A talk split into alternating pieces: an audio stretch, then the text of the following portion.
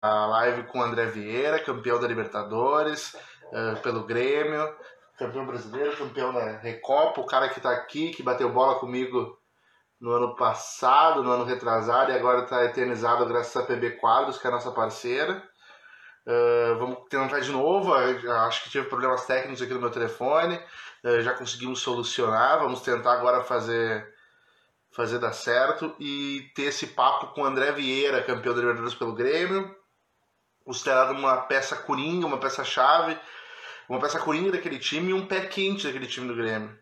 E aí, Dani, e mãe, Estamos uh, só aguardando o André retornar aqui para a gente bater essa resenha e contar um pouco da trajetória do André aqui pelo Grêmio. Ah, eu também, eu bati uma bolinha, pai. Desarmei o Rodrigo Mendes num jogo e no outro eu tabelei com ele. Uma vez a gente jogou junto, uma vez a gente foi contra. Uh, agora a gente. Mas a gente tá tentando, tá tentando. Um pouco pesado, mas estamos tentando jogar, estamos tentando bater uma bolinha. Estamos só aguardando a entrada, do, o retorno do André para poder começar. Aí, Girino, respondendo aqui que me chamou no WhatsApp, deu um probleminha técnico, mas já estamos retornando pro papo daqui com o André Vieira. Ele está só corrigindo os últimos detalhes ali para nós começarmos a resenha. Ele estava inclusive te falando da pelada solidária uh, no início ali das vezes que a gente jogou junto, um jogo que tu me proporcionou, né? E não ri antes, sabe? Sabe que o tapa é diferente. O tapa é diferente vindo daqui. Aqui de Alvorada é diferenciado. Estamos só aguardando o retorno do André para poder recomeçarmos o nosso papo.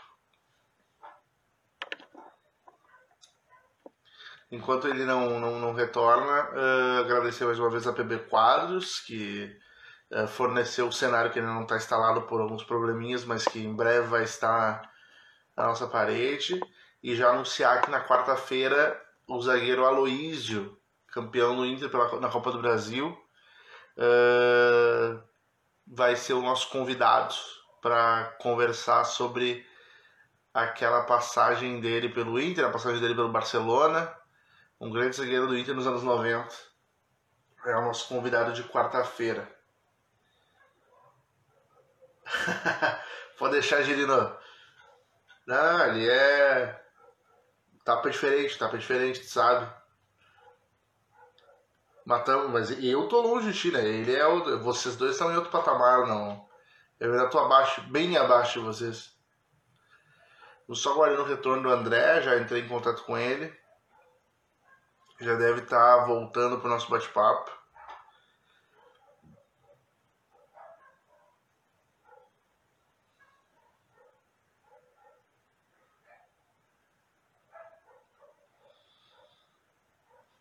Deixa eu ver se ele já tá por aqui já. Ainda não. Vem André, vem bater papo com a gente, vem bater jogar uma, os papos fora com a gente.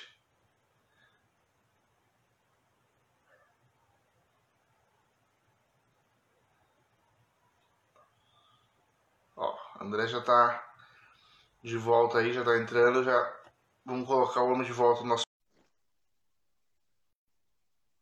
Quando ele jogava era pontual homem, não, não atrasava uma. Não, não, mas foi por probleminhas técnicos. Ele tá aí, tá aí de volta com a gente. Tudo bem, André? Tudo jóia, velho.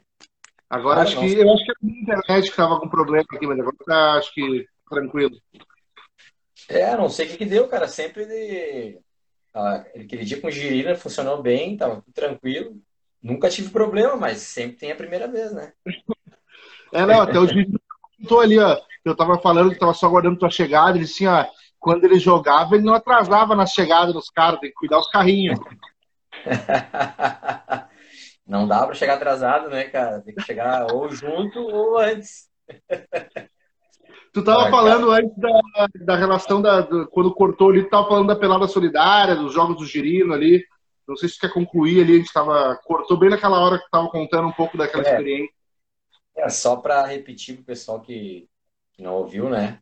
Uh, é sempre um prazer, né, estar tá participando desses eventos, né? Eu, eu falo pro, falo sempre pro, pro Girino, né? Que eu não consigo chamar de Girino, né? Que é o Igor. que, cara, dificilmente eu jogo futebol hoje, dificilmente. Né? Eu, como nós vamos conversar também um pouco hoje também, que eu conversei com ele, o meu hobby né, é corrida, né? Corrida de rua, maratona, longas distâncias. Então eu preciso de muito tempo para me preparar e acabo evitando o futebol para evitar lesão e tal. Então as únicas eu, eu, jogo praticamente duas vezes por ano, né? Uma vez com meu amigo Marcelo Fogaça da, da Três Corações, que tem um jogo também, um jogo entre Três Corações e a Rádio Gaúcha, que tem, todo ano tem um evento. E o jogo do Girino, né, do Igor no final do ano, né? Jogo de, da, da solidariedade. Então, é, ele, ele fala, ele, ele, às vezes ele fala, nas primeiras vezes ele não acreditava, né, que eu não jogava, não, essa é história, tu não quer vir, não sei o quê. Mas daí depois ele acabou entendendo, né.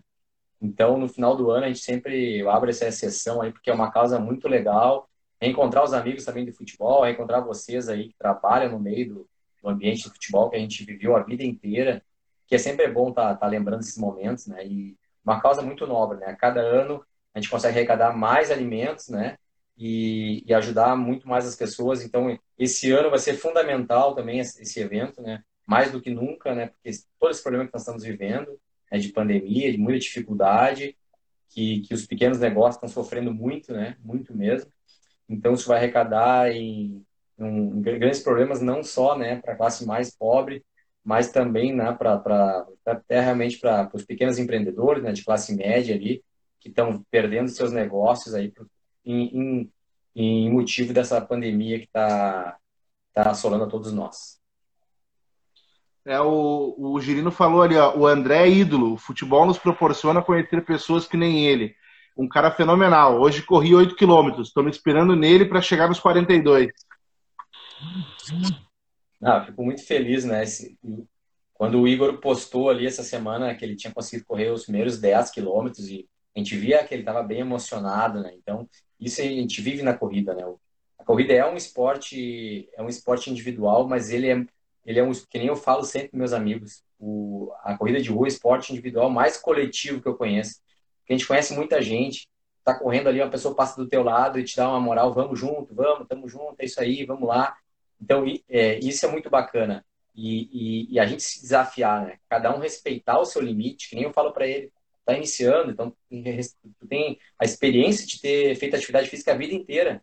Então tu tem que saber o teu limite, sabe se tu pode um pouquinho mais, tem que diminuir velocidade. Então é muito bacana estar tá vendo essa evolução dele e, pegar esse gosto pela corrida, né? E, e é um esporte que, de, de, que vai te levar à longevidade, né? Envelhecer com saúde, né? Então eu acho muito legal. Né? Entrei para esse mundo da corrida faz três anos, conheci pessoas maravilhosas aí né? no mundo da corrida minha esposa também, que também não, não, não participava de corridas, está correndo comigo também. E temos um grupo muito grande de, de envolvidas nisso, né? Vai, vai conhecendo muitas, muito, muitas pessoas legais e é um ambiente muito saudável, é um, um ambiente muito bacana de participar. Então, eu estou muito contente, né? Com o Igor aí, com, com esses desafios que ele está se, se, propondo a fazer e está conseguindo sucesso. Uh, eu queria começar te perguntando como é que está sendo esse momento de pandemia, de quarentena, é, para tua vida pessoal e para tua vida profissional também, os negócios que tu tem em Porto Alegre? Cara, para a minha vida uh, profissional tá bem delicado, né? Uh, eu trabalho, tenho um restaurante, e mas o meu forte ainda, além de ser restaurante, é produção de alimentos para escolas. Então, eu tomei duas vezes a pancada, né?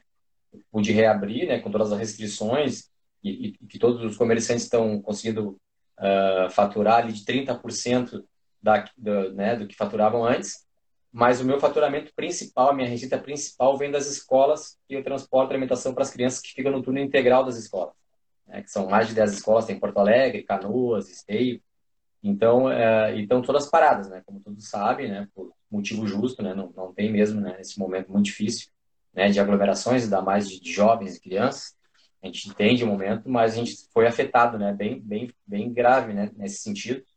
E estamos tentando levar, né? Uh, né? Sempre nessa esperança, vivendo um dia após o outro.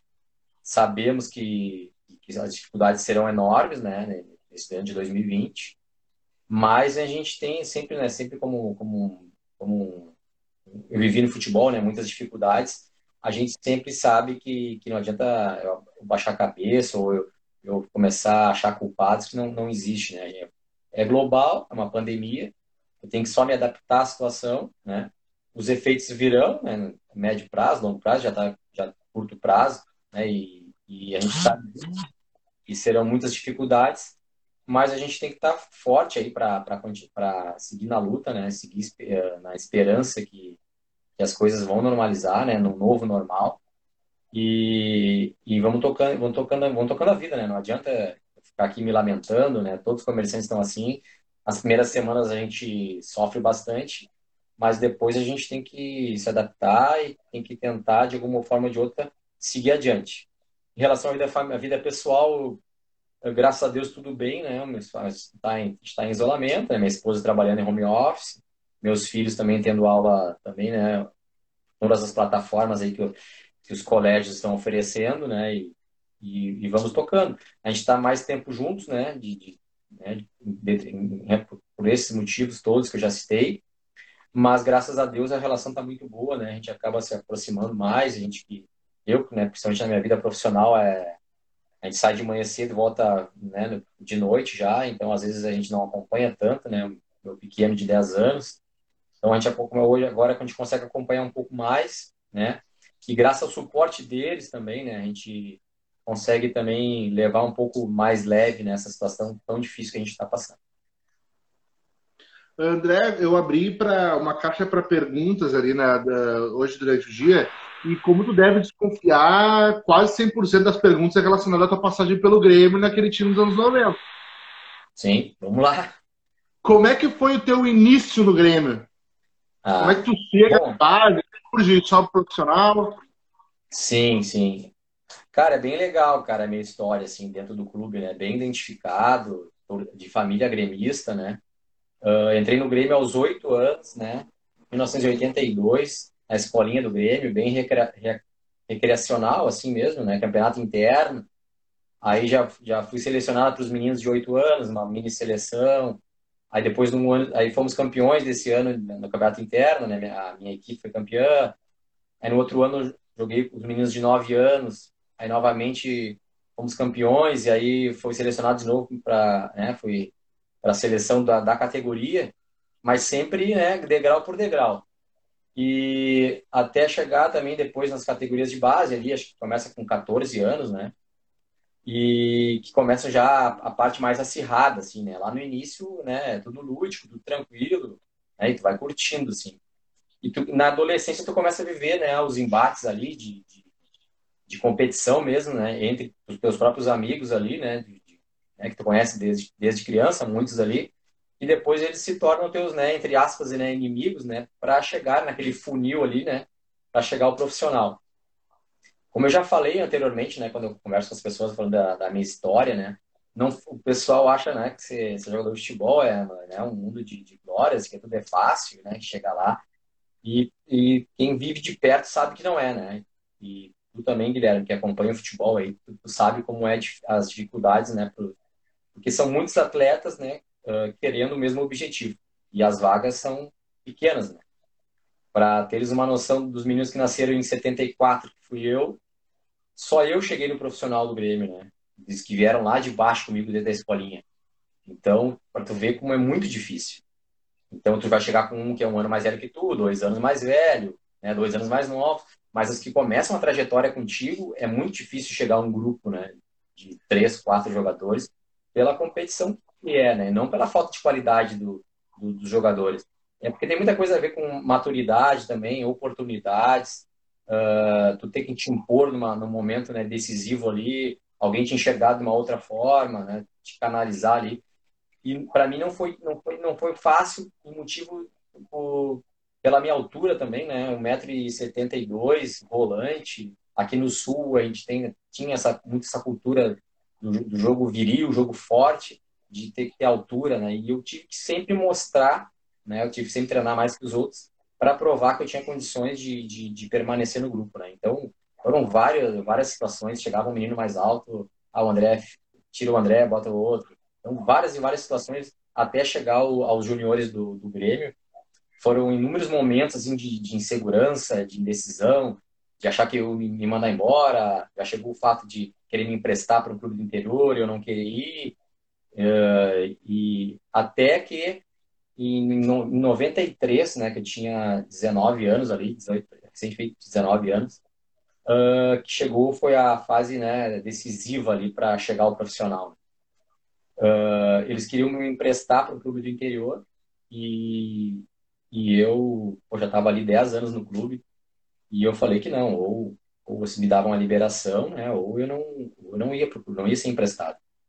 Eu tinha jogado o ano anterior a Taça Belo Horizonte de juniores, né? E clubes como Cruzeiro de Minas, Goiás, se interessaram bastante, né? Gostaram muito do meu futebol, jogamos contra, né? Várias vezes na competição. E eu fiz uma, uma bela competição, né? Na, na, época, o nosso treinador era o, era o Barato. Era meu primeiro ano de juniores, né? Então, uh, eu consegui fazer um belo trabalho. E no ano seguinte, aí muda a diretoria, aí já os que são os da casa, aquela história, né? Santo de casa não faz milagre. Aí queriam, queriam uma reformulação e eu era meio ah, vou pegar o André para Cristo, vamos, vamos emprestar ele e tal, aquela história toda. Eu não aceitei, né? E sendo assim, aí me deixaram treinando separado, né? Uma fase bem difícil. Fiquei treinando separado com os meninos do infantil, eu já era júnior, treinando com os meninos de 15 anos. O treinador era o Rogério Zimmermann, do infantil do Grêmio. E ali tinha os meninos, o Gé, tava o Gé, Carlos Alberto, Rodrigo Gasolina, o Escurinho, né? Então, vários meninos ali, um time muito forte, né? Que tinha o Grêmio do categoria 7-8. E, e eu fiquei treinando 30 dias com eles ali. E aí chegou um dia que eu não aguentava mais e eu, eu falei assim, ah, eu vou lá pegar minha liberação, pedi. Aí fui com o meu pai lá, num sábado. E, e os juniores tava jogando suplementar ali eu, eu cheguei ali para falar com supervisão. E aí meu pai falou até meu nome assim, ah, a gente quer a liberação do guri aí, porque vocês não querem mais ele, vamos, vamos, vamos deixar ele seguir a vida dele, né? E nesse, daí nesse discurso, não, não, isso aí foi um erro de avaliação. Ele, o menino volta a treinar, o André volta a treinar segunda-feira. E meu pai, não, agora ele não quer mais, agora ele quer ir embora e tal. Eu cutuquei o pai assim, não, não, pai, segura aí, cara. Eu gremista, família gremista, né? Minha vontade era ficar, mesmo tendo interesse certo já do Cruzeiro, era só pegar a liberação e ir para lá. Ah, o meu sonho era, era jogar no Grêmio, né? Então já tinha passado por muito ali, muito ali dentro do clube, né? E gostaria de provar que eu tinha condições de, de ser profissional do clube. E aí voltei, né? Voltei a treinar no grupo normal. Aí nisso o Ivo Washman saiu. Aí o Zeca Rodrigues, que era auxiliar do, do Cassiá na época, né? No, do profissional, uh, assumiu o junior. Já me conhecia. Ele falou assim: André, só treina que a tua oportunidade vai surgir, né? Eu já te conheço, aí tu tá anos na casa, todo mundo fala muito bem de ti. E não te preocupa, né? E tal, e segue treinando. Aí o Grêmio, aí nós fomos de novo para jogar a Taça Londrina, né, de 93, e não me levaram. Aí o Zeca falou assim, André, a diretoria não quer te levar e tal, e eu sou só empregado do clube, vou voltar pro profissional no retorno, então eu não, não quero brigar com ninguém e tal. Não, tranquilo, te agradeço aí, é a tua força, eu vou, vou ficar aqui, vou, vou continuar treinando, né, vou aguardar. Aí o pessoal foi viajar, e isso eu fiquei ali, né, treinando com o pessoal que não tinha viajado. E aí o Grêmio no profissional tava, tinha, tava jogando as finais do Campeonato Gaúcho de 93. Tava o Denner do Grêmio, o Caio, Gilson Cabeça, um timão do Grêmio ali, né?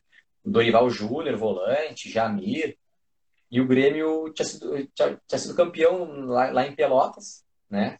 Um, e campeão gaúcho. E aí teria o último jogo do campeonato de, de, do, do profissional do Grêmio lá em Lajeado, né? E eu tinha treinado na semana com um profissional, porque precisava de alguns jogadores para completar o treino. E o Ivo falou assim: André, vai lá, completa o, o treino lá que estão precisando de jogador. Ah, daí eu falei assim, ah, é minha oportunidade, né? Vou, já que aqui nos juniores os caras não me enxergam, vou direto lá, vou ver se. Daí dei a vida, né, no treino, né? Lá treinei, fiz de tudo, né? Dei, fiz, dei o máximo, né, que eu podia ali, né? Eu falei assim, ah, é agora ou nunca. E surtiu efeito, né? Aí na outra semana tinha essa viagem para Lajeado, alguns jogadores profissionais tinham sido liberados, né? Então precisava de jogadores para completar o elenco para viajar. E aí o Cassiá não, não pensou duas vezes, né? Falou pro Ivo lá, eu gostei do menino ali, do, do, do treinando com a gente, de um volante e tal. Eu quero ele para completar o grupo lá para viajar. Aí o, o, o Ivo me chamou, André, vai treinar com o profissional essa semana que tu vai viajar com eles pro jogo final de semana. Eu falei, pá! E eu feliz da vida, né? Nem era final de semana, era no meio de semana, numa quarta-feira.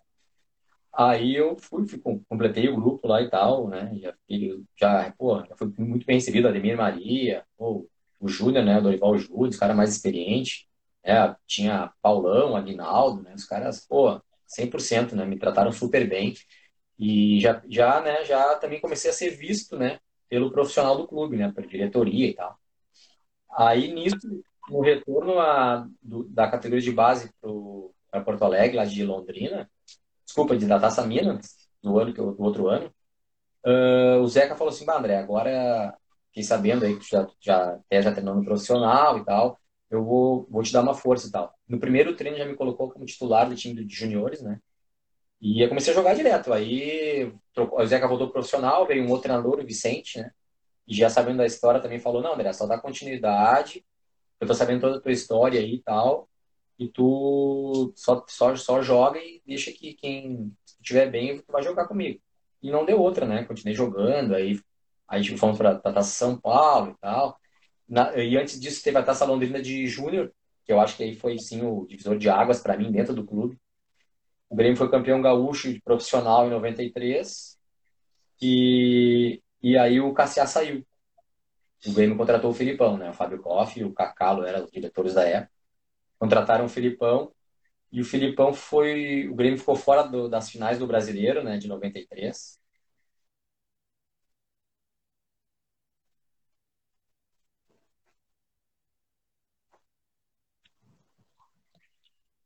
Voltou, voltou.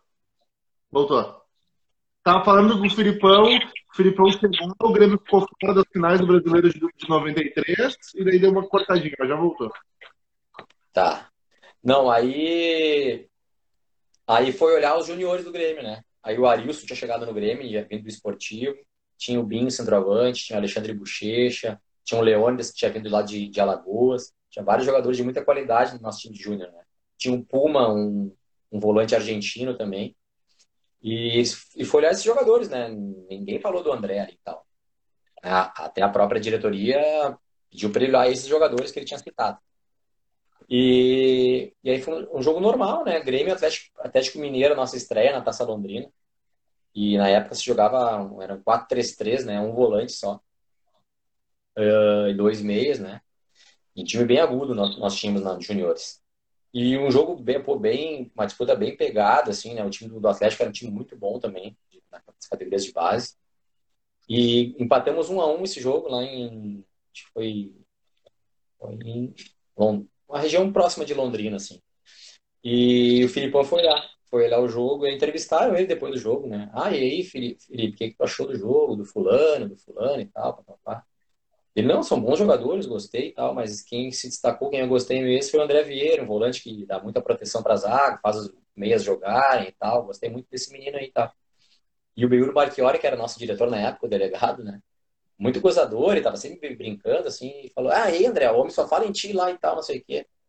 Daí eu falei para ele: Ah, para, Beiro, para de brincar, né, cara? Não, não, é verdade, liga para casa e vê lá. Daí, pô, naquela época, né, eu consegui um orelhão para ligar, não tinha celular, não existia nada, né? Lá em 93. Uh, ah, aí consegui ligar para casa e, pô, a família toda feliz, né, comentando que realmente o Filipão tinha, tinha falado muito bem de mim e tal, tá, tá, tá. Bom, aí, seguinte, aí todo mundo, né, que... Aí aparecem os, os pais, né?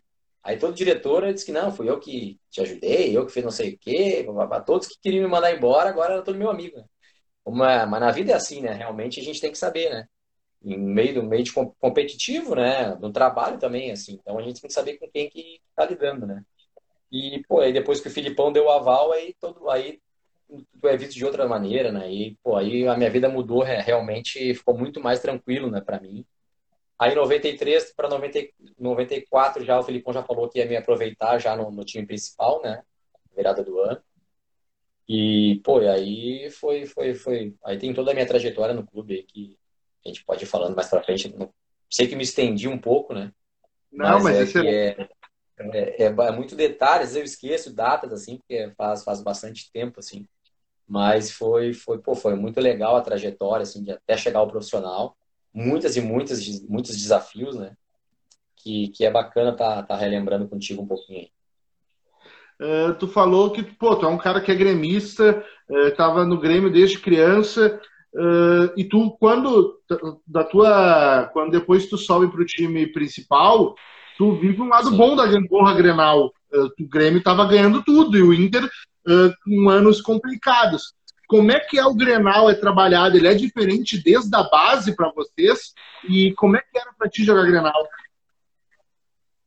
Cara, é, é desde a base, cara. É, eu acho que até em certo ponto é exagerado. É, principalmente eu que vivi desde oito anos dentro do clube. Então a gente joga Grenal ali desde 10 anos de idade, tu tá jogando Grenal. E eu acho que às vezes é exagerado uh, para com os meninos que estão se formando ali, com 10 anos, é uma criança a cobrança, tu tem que ganhar o Grenal, tu tem que passar por cima deles, tá? umas coisas assim, que é às vezes imposta muito pela diretoria, aí pressiona o treinador. Imagina o cara é treinador de meninos de 10 anos, por exemplo. E ele é cobrado de que ele tem que ganhar o Grenal, e se ele não ganhar o Grenal, ele vai estar demitido. Eu acho absurdo isso. Uh, depois, com o tempo, foi, foi, foi, foi mudando um pouco isso.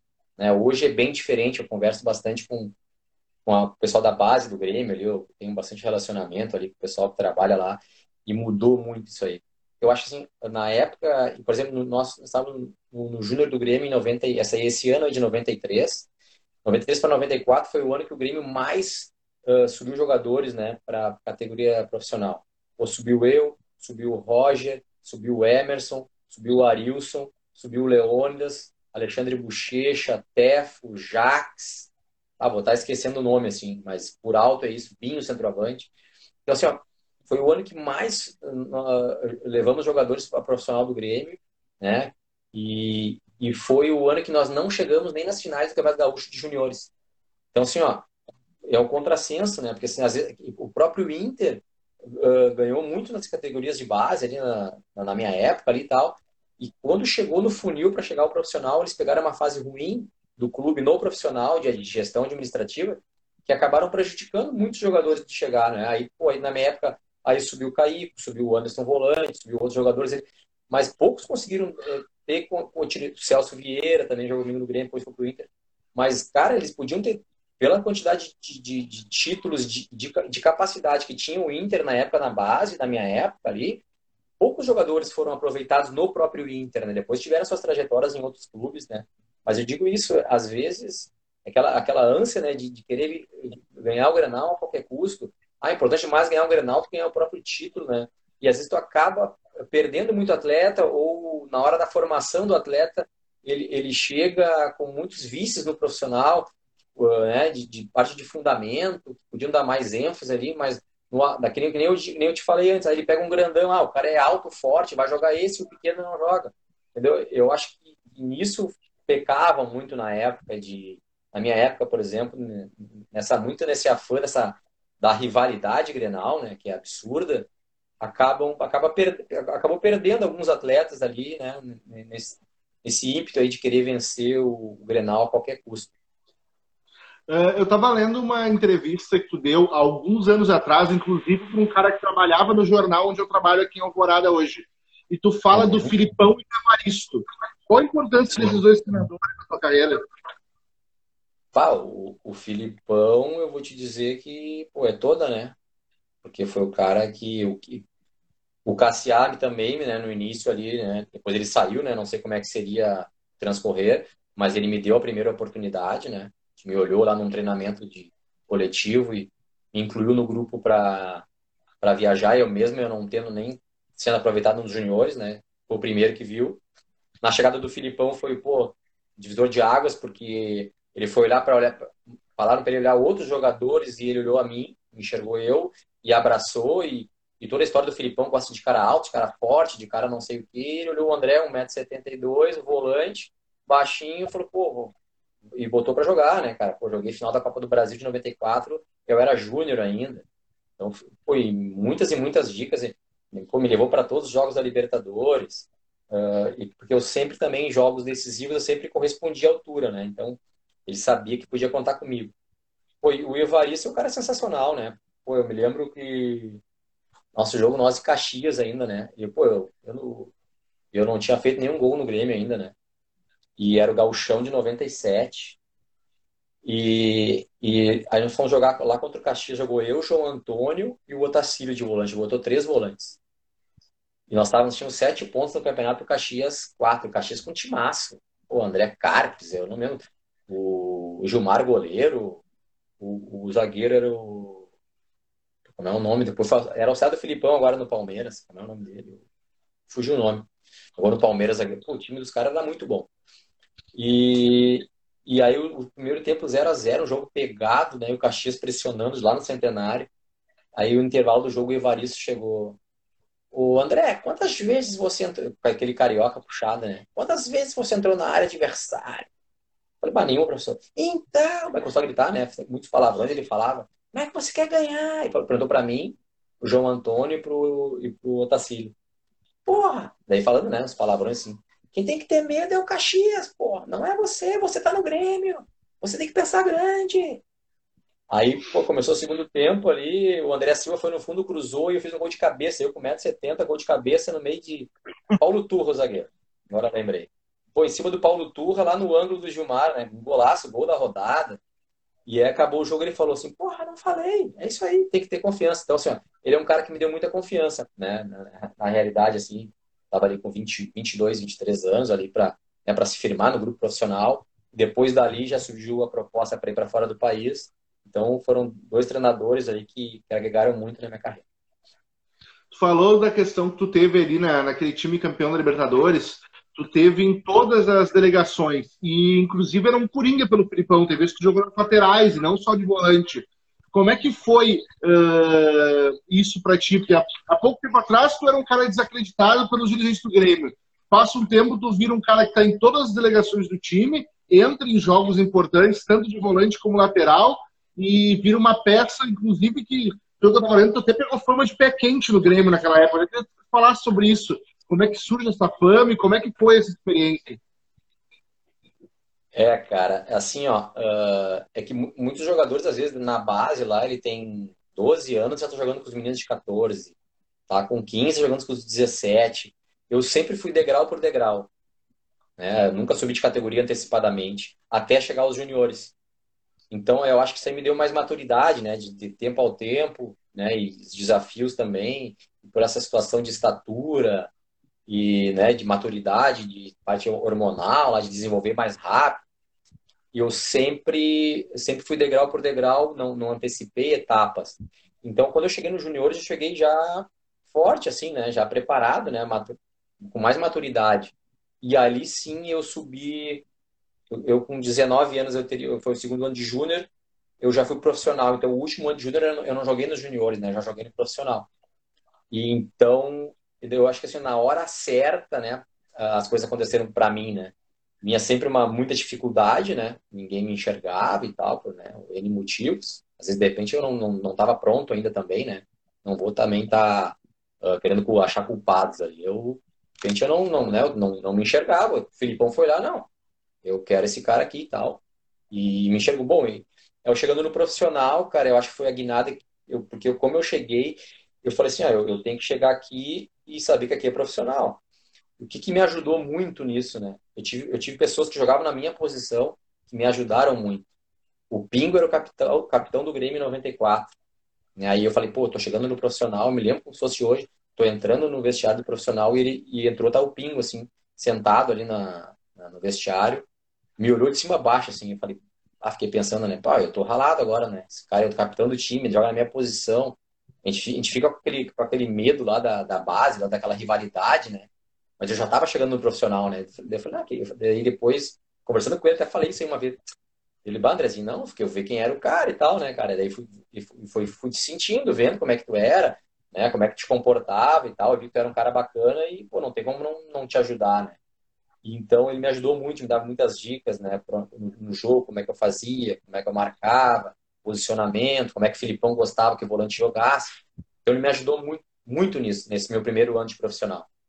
E aí nesse primeiro ano eu já joguei a final da Copa do Brasil lá como lateral, né? Porque nos treinamentos, né, tu tá chegando ali onde o treinador te botar, tu vai jogar, né? E eu me saí bem, né, na posição, e ele confiou e me utilizou na final da Copa do Brasil contra o Ceará, né, o estádio lotado lá, e, e eu fiquei sabendo pelo Zeca, né, o auxiliar, que eu ia jogar. Disse, não, Filipão que é um cara mais marcador, e o cara lá é muito rápido, eu, tu, tu, vai jogar titular esse jogo aí. E eu tá, fui aí. Na hora H, o, até os, o, Filipão queria de repente improvisar alguém, né? Botar o Jamir de lateral, que era um pouco mais experiente, e mudar um pouco o esquema de jogo, botar o Agnaldo para volante. E aí os jogadores se reuniram e falaram: não, não, pode botar o André, cara, ele tá preparado para jogar, a gente conhece ele, já tá, tá com a gente aí, cara, pode colocar que ele vai sair bem. Então já contava com esse respaldo dos jogadores por nos treinamentos demonstrar a maturidade, né, no, entrar nos jogos. Eu, eu comecei no profissional aí em fevereiro ele já tem Copa do Brasil. Aí nós, eu pô, entrei num jogo lá né, nessa Copa do Brasil lá contra o Criciúma em casa, uma fumaceira, o Criciúma mais mais estruturado, né, que a gente, estava mais tempo treinando, a gente montando uma equipe de juniores, com alguns profissionais ali que ficaram de 93. E tomamos um sufoco lá, eu entrei bem no jogo, já na. Ah, então, eu, nos jogos bem difíceis eu entrei e, e, correspondi, né? Então, acho que isso foi contando pontos para mim, né? Para continuar no, no, elenco principal. E aí, em 94, fomos campeão da Copa do Brasil, joguei o primeiro jogo, aí teve o segundo semestre brasileiro, o Grêmio não foi bem, mas o Filipão, Filipão teve respaldo do Fábio Koch para continuar. E, e aí contou comigo, o Pingo me disse, não, o Filipão vai te utilizar e tal, né? Pro, pro ano que vem e tal. E eu não tinha contato profissional ainda na época, não, não podia jogar com três juniores ainda, era eu, o Roger e o Emerson, eu acho, que éramos júnior ainda. E aí a gente ficava naquela incógnita, será que vai renovar, será que não vai? E aí teve um Grenal no, no Olímpico até, né? De 94, perdemos o Grenal. E eu falei, pá, agora estamos ralados, né? Daí o Pingo me chegou no vestiário, não, meu, pode ficar tranquilo, cara. Filipão assistiu o jogo do meu lado ali. E tu deu a vida no jogo, cara, nem te preocupa que tu tá certo pro ano que vem. Pô, deu aquele alívio, assim, mas sem saber, né? De repente os caras mudam de ideia e tal. E nisso, né, vários jogadores não permaneceram no grupo, né? Detrimento desse jogo aí. E dos poucos que ficaram fui eu, fui eu, o Jax, o Chay, eu acho zagueiro, um dos, um dos poucos jogadores que permaneceram no grupo ali, né, depois desse clássico Grenal. Que foi 95, né? Que aí começamos 95, já na pré-temporada ali, fomos para Canela e a mesma coisa, né? Eu já me impondo nos treinamentos, né? Tinha oportunidade, eu pô, fazia o treino, eu dava a vida mesmo. Eu sabia que aquilo ali eu tinha, eu tinha que me dedicar, porque, pô, tá num grande clube, né? Oportunidade ali, vai jogar uma Libertadores, não tinha saído das inscrições ainda, Uh, eram 25 inscritos, a delegação era composta só por 16 atletas, né? Hoje vai 22, né? ou até vai mais. Então a gente sabia que a, competição era extrema, né? Então tinha que cada dia uh, né, fazer o treino ali, o teu jogo da vida. E era o que eu fazia, né? Isso o Filipão gostava muito, porque ele gostava de, de ser profissional, ser dedicado, né? E, e não fazer cara feia, né? Ah, às vezes ficava fora do, estava fora ali de um jogo, ele não te convocava, não fazia cara feia, continuava treinando, treinando. Ele meio que, meio que te testam assim as pessoas, né, o treinador. Ah, vamos ver como é que o Seguri reage e tal. Ah, não vou convocar ele, como é que ele vai reagir? Vai fazer carinha feia, né? vai fazer corpo mole, vai parar de se esforçar. Então tudo é um, vai te analisando e vai tirando as conclusões, né? Aí começou a Libertadores, jogamos o primeiro jogo contra o Palmeiras, uh, no Parque Antártica, perdemos 3 a 2 O Edmundo jogou demais naquele jogo fez o terceiro gol, o gol da vitória. Aí fomos jogar dois fomos jogar em, no Japão contra o Verde Kawasaki, campeão da Copa do Brasil contra o campeão japonês, a Copa Sawa Bank. Jogava Alcindo lá, jogava no Verde, o Bismarck, tinha um time né, de brasileiros ali, um time muito bom também. Ganhamos, ganhamos esse jogo, entrei no jogo também, então os jogos importantes eu estava sempre, sempre entrando, sempre tendo oportunidade e correspondendo.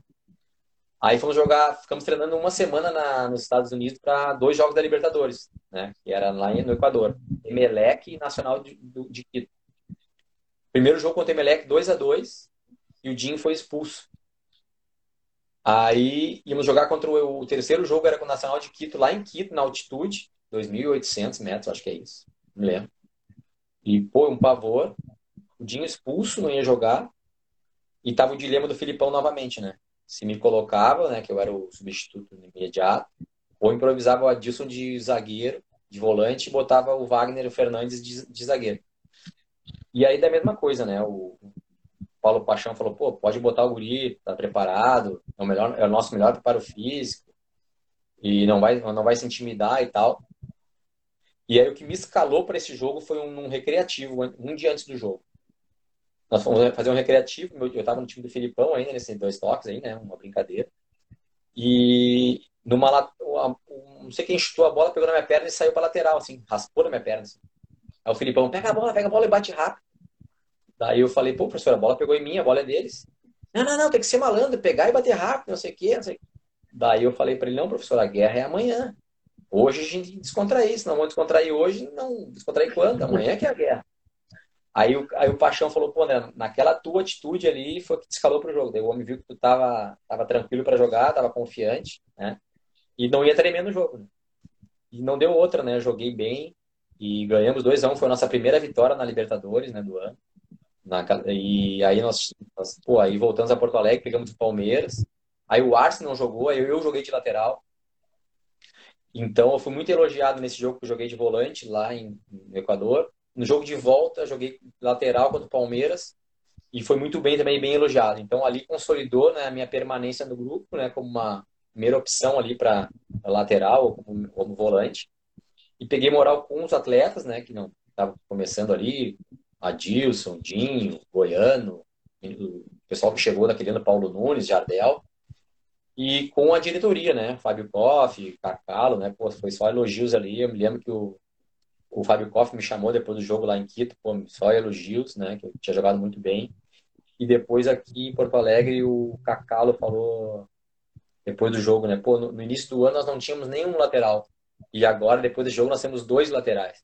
Então, pô, isso aí para um menino de 20 anos ali é um, pô, é um baita, baita injeção de ânimo, né? E de confiança para a sequência do meu trabalho. Pode é... falar aí, não vou ficar eu só falando. Não, mas eu, essa história é boa que tem a tua. Eu é, sou só um ouvinte.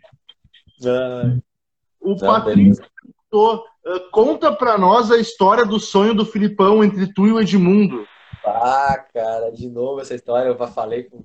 Pô, o, o, o Girino já me apertou nessa aí, né? Tive que contar. Não, cara, isso é verídico, tá? É verídico. Uh, foi na, nesse jogo contra o Palmeiras na, de 0 a 0 na, na, da Libertadores, jogo de volta. Uh, o Filipão me. Nós, tava, nós estávamos ali na, na concentração, ali na, no Olímpico, e ele. Estávamos em televisão, assim, ele me chamou assim: Ô Guri, vem cá, senta aqui, vai falar contigo. Ah, sonhei contigo, né? E aí, ô professor, o que aconteceu? Como é que foi? Foi bom esse sonho, hein? Olha, sonhei que tu eu tinha te colocado nesse jogo aí, tu tinha brigado com o Edmundo, cara, e vocês dois tinham sido expulsos, cara. Falei, é, professor, é, pá, mas é, tu chegou lá e tu, tu provocou ele, você, ele te bateu, os dois foram expulsos. E se eu te pedisse para fazer, tu faria isso aí, não sei o quê. Eu falei, tá, não, professor. Vou, vou bater no cara, você expulso ainda vou pegar um gancho, dois anos, agressão, cara. Ele, não, não, não. Tu, tu, tu faria ou não faria? Eu te garanto, isso aí não te preocupa, cara. Saiu, saiu eu seguro pra ti e tal, né? Aquele jeito dele, né? Tipo, me testando, assim, né? E eu, ah, eu me guri, né, cara? Pô, eu falei, ah, professor, o senhor tá falando aí, se o senhor segura, eu, eu faço. Se o senhor pedir, eu faço, né? né? Só, só, só falar e tal. E, e o Jax tinha escutado a história, assim, né? Tá, o Jax estava ali concentrado comigo. Aí tá, mano, eu falei que era brincadeira, achei que era brincadeira dele, né? E tal, e segue, segue, segue o baile, né? Aí fomos pro jogo e tal. Aí no primeiro tempo eu ataquei. Né, eu tava do lado da casa mata do Grêmio ali, né? Lá da social do, do Olímpico. Mas não falou nada e tal, né? E aí no segundo. Pô, e o, o Edmundo, nesse jogo, né, em particular, ele começou assim, né? Querendo fazer uma. Querendo né, fazer confusão e tal. E na primeira bola jogaram uma bola na, nas minhas costas, assim, e o, e o, o Edmundo saiu nas minhas costas, o Rivaldo acho que meteu para ele o Edmundo saiu nas minhas costas e o, e o Luciano Zagueiro veio na cobertura. Quando ele foi girar, o Luciano chutou ele, chutou bola, chutou tudo, né? O Edmundo ficou uns 5 minutos parado lá, tirado fora do campo. Falei, e eu torcendo, né, guri, né? Ah, não volta, pelo amor de Deus, né? O cara vai me infernizar aqui meu jogo, tá? Tô começando agora, né? E passou, acho que passou uns 5 minutos ele voltou. Eu falei, pá, agora esse cara vai me infernizar aqui, né? Vai me infernizar e tal. Aí, pô, nada, o Edmundo começou a jogar lá, lá mais pro meio do campo, lá, tá no, ficou quietinho no jogo, deu uma pipocada. Aí no segundo tempo, cara, isso primeiro tempo, aí no segundo tempo eu ataquei por eu fiquei, tava do lado de lá, né? Eu tava do lado da, da geral, né? Do lado da, do, do outro lado do campo. E aí o Jaques entrou no jogo. Aí o Filipão chegou para ele, pô, vai lá e disse pro André uh, provocar o Edmundo para os dois ser expulsos lá e tal, pelo menos expulsar o Edmundo, fazer um, fazer um tumulto lá. E, e aí o Jax, muito meu amigo, né, não falou, cara. Daí acabou o jogo, o Filipão foi em cima do Jax. Pô, tu não falou assim, ah, professor, não consegui, tá, o André tá lá do outro lado, lá é muito barulho, não consegui, não. Não tive oportunidade de falar e tá, tá, tá. E aí o Jax me contou, pô, meu homem pediu pra ir lá e incomodar o, o, o Edmundo pra você ser expulso. E falei, bah, meu, obrigado. Ah, eu pensei em ti, cara, vai, não vou ralar com o André, cara, tá começando agora, tá louco. Cara. Daí o Jax, pô, graças ao Jax não ter me falado, porque se ele falasse eu ia ter que ir, né? Mas é verdade, cara, mas não fomos às vias de fato. O, o, o, o, Grêmio e Palmeiras foi um clássico nos anos 90, né? os dois grandes times ali. Uh, o Grêmio ganha de 5 a 0 aquele primeiro jogo da Libertadores na volta sem o Derlei, com o Murilo com a mão machucada, 5 a 1 Teve um, algum momento que você pensou. Tu tava naquele jogo, talvez seja um dos jogos mais tá. emblemáticos do Grêmio, Sim. Teve algum momento que passou na de vocês que ah, não vai dar, nós vamos cair? Como é que era o ambiente daquele jogo, do segundo? Cara, é jogo, jogo maluco, né, cara? E, pô, e começou o jogo, todo aquele tumulto, né? O Danley foi foi, foi tirado do jogo no aeroporto nós chegamos, né, por causa da briga do jogo anterior. E o Murilo viajou só para completar, porque estava com o dedo quebrado, tinha quebrado o dedo no, na musculação, caiu um peso no dedo dele, não tinha condições de jogo. Uh, o goleiro, o terceiro goleiro era o Antônio Carlos, que era nosso, nosso atleta do Júnior. Ele tinha operado o joelho, foi pro banco sem condições nenhuma de entrar. Então, cara, foi um, uma guerra mesmo, né? E na primeira, primeiro escanteio, o, o, o, acho que foi o Antônio Carlos, não sei, o zagueiro do, do Palmeiras, já queria pegar na mão do, do, do Murilo para ver como é que tava. Ah, então, assim, foi guerra mesmo, cara. E, pô, e nós aí saímos do jogo. Relaxou. Tá ouvindo, não? Cortou, não? quando tu falou da. Quando tu falou que o Antônio Carlos pegou a mão do Murilo, trancou. Dali em diante ah, Tá. É, daí eles estavam em ambiente de guerra ali, né, cara? Eles queriam ganhar de qualquer modo. Pô, o time deles era. Pô, tinha Roberto Carlos, Antônio Carlos, uh, Kleber, uh, Rivaldo, Mancuso. Pô, era um timaço, cara, timaço. E, e aí fizemos o gol no início do jogo, já, gol do Jardel. E, pô, ficamos tranquilos, né, cara? Eu falei, pô, agora já era, né, cara? Pô, e eles começaram a empilhar gol, cara, empilhar gol, empilhar gol. Meu pai não acredito, cara, empilhar gol. E aí, tá, tu fica, eu, eu tava no banco, né? Falei, pô, mas, cara, será, meu? Não pode, cara. E o time deles é muito forte, cara, é muito técnico, né? Djalminha, acho que tava nesse jogo também. Cara, era absurdo, assim, era absurdo.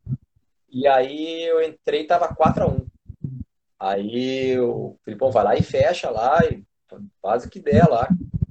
Pô, e aí 4x1, eles deram 5x1, cara, e aquela loucura. E, pô, segura, segura aqui, segura ali. E aí eu, aí terminou o jogo, né, cara? Pô, aquela alegria toda lá e, e, né, e mais o sufoco que a gente passou. E aí eu me recordo muito da frase do José Alberto Andrade, da, da Gaúcha, que ele falou assim, ó, era tão impossível o Palmeiras virasse aquele jogo que não virou, né? Porque o resultado era muito, cara, era muita diferença. Mas foi um jogo, cara, bem intenso, assim, e, e que a gente. Eu acho que foi ali que, que foi o que nos fortaleceu mais ainda, né? Para o caminho da, do título da Libertadores. Uh, aquele time tinha muito cara que estava junto contigo surgindo e tinha cara o Roger, o Arilson, o Paulo Nunes o Jarlel que tinham vindo de fora. E aquele time ganha Libertadores. Tu tem alguma história inusitada, alguma história daquele time que tu possa contar, que já caducou, que não vai prejudicar ninguém?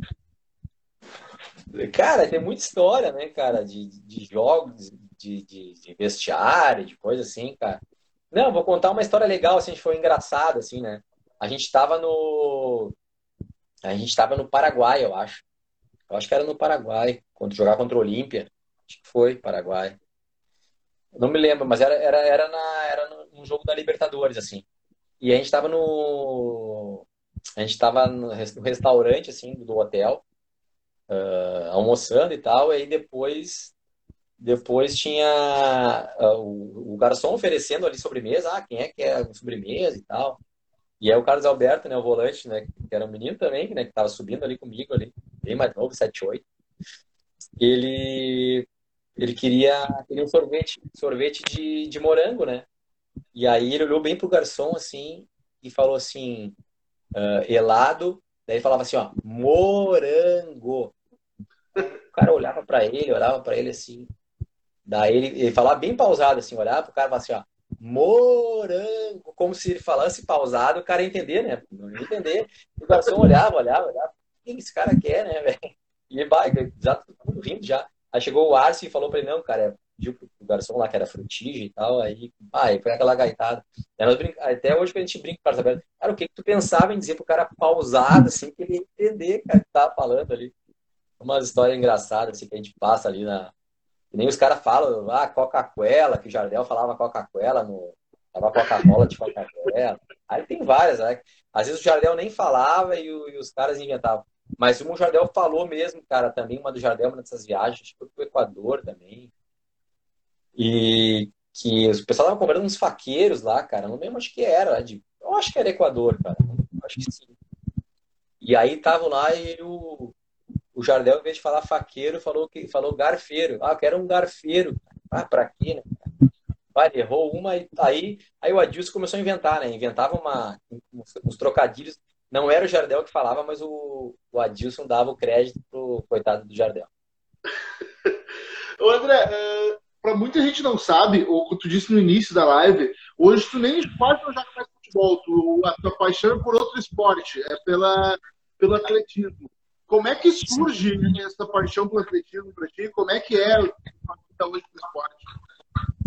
Cara, se tu falasse assim, há três anos atrás, assim, boa, André, vamos dar uma corridinha, cara, eu ia falar, não, o Guilherme tá louco, cara, que correr, velho. Quero jogar minha bolinha, jogar um futebol, uma peladinha, mas correr tá louco, a vida inteira correndo, no, fazendo trabalho físico.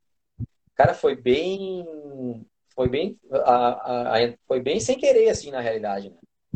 Uh, em, em, 2017, cara, teve um evento de aniversário do colégio da minha filha, meus filhos, né, na realidade, aqui em Porto Alegre, uh, e, foi, e, teve, e ia ter uma, uma corrida, né, uma rústica aqui na, no Parque Germânia. Ali.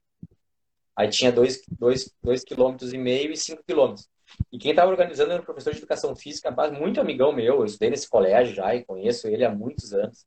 Ele, pô, André, me, me dá uma moral aí, cara, vai no evento e tal. Eu falei, Márcio, Márcio Cardoso o nome dele. Eu falei, Márcio, tá louco aqui correr, cara? Tá louco? Vamos jogar uma bola, cara. Marca um joguinho aí, então. Vai marcar a corrida, cara. E daí onde é que é? Ah, no Germânico. Tá louco, cara, no Germânico. Tá ouvindo não? Tá te ouvindo? Tô, tô, tô ouvindo sim. Aí o. Aí foi insistindo, insistindo, insistindo. Daí ia ter também caminhada e tal, né? Aí minha esposa foi, foi caminhar, minha filha foi caminhar, meu pequeno também correu, meu guri. Eu falei, ah, tá, cara, então eu vou. Aí fui. Cara, aí me encantei, cara. Naquela atmosfera ali tem o, tem o narrador da corrida que chama todo mundo, né? Fala do aquecimento, tem música. E a, aí na hora da largar, todo mundo gritando, incentivando. Aí tu passa por um, o cara te incentiva, o outro tá mais lento, o cara vai te, vamos lá.